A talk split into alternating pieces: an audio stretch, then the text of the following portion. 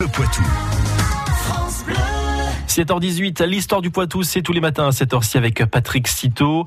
Pourquoi y a-t-il un lien entre Poitiers et l'auteur Alexandre Dumas, Patrick? C'est que la comtesse d'Ache, pseudonyme d'une femme de lettres collaboratrice de l'écrivain, est née à Poitiers. De son vrai nom, Gabrielle Anna de Cisternes de Courtiras, elle y voit ainsi le jour le 1er août 1804. À sa naissance, son père est directeur des domaines de la ville.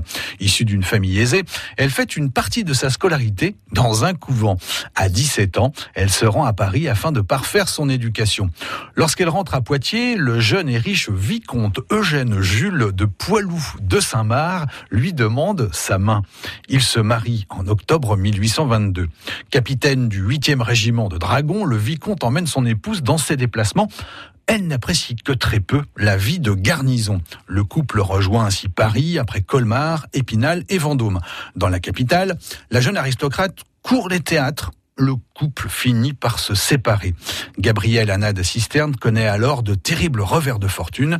Elle se retrouve bientôt ruinée. Comment réagit-elle?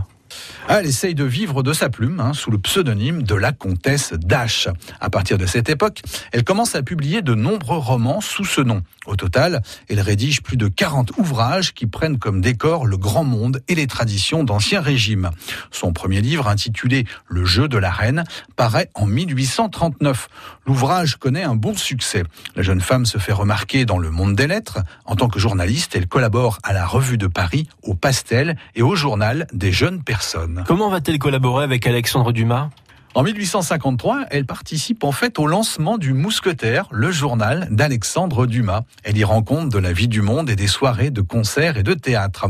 Collaboratrice d'Alexandre Dumas, elle publie ensuite plusieurs romans sous le nom de cet écrivain.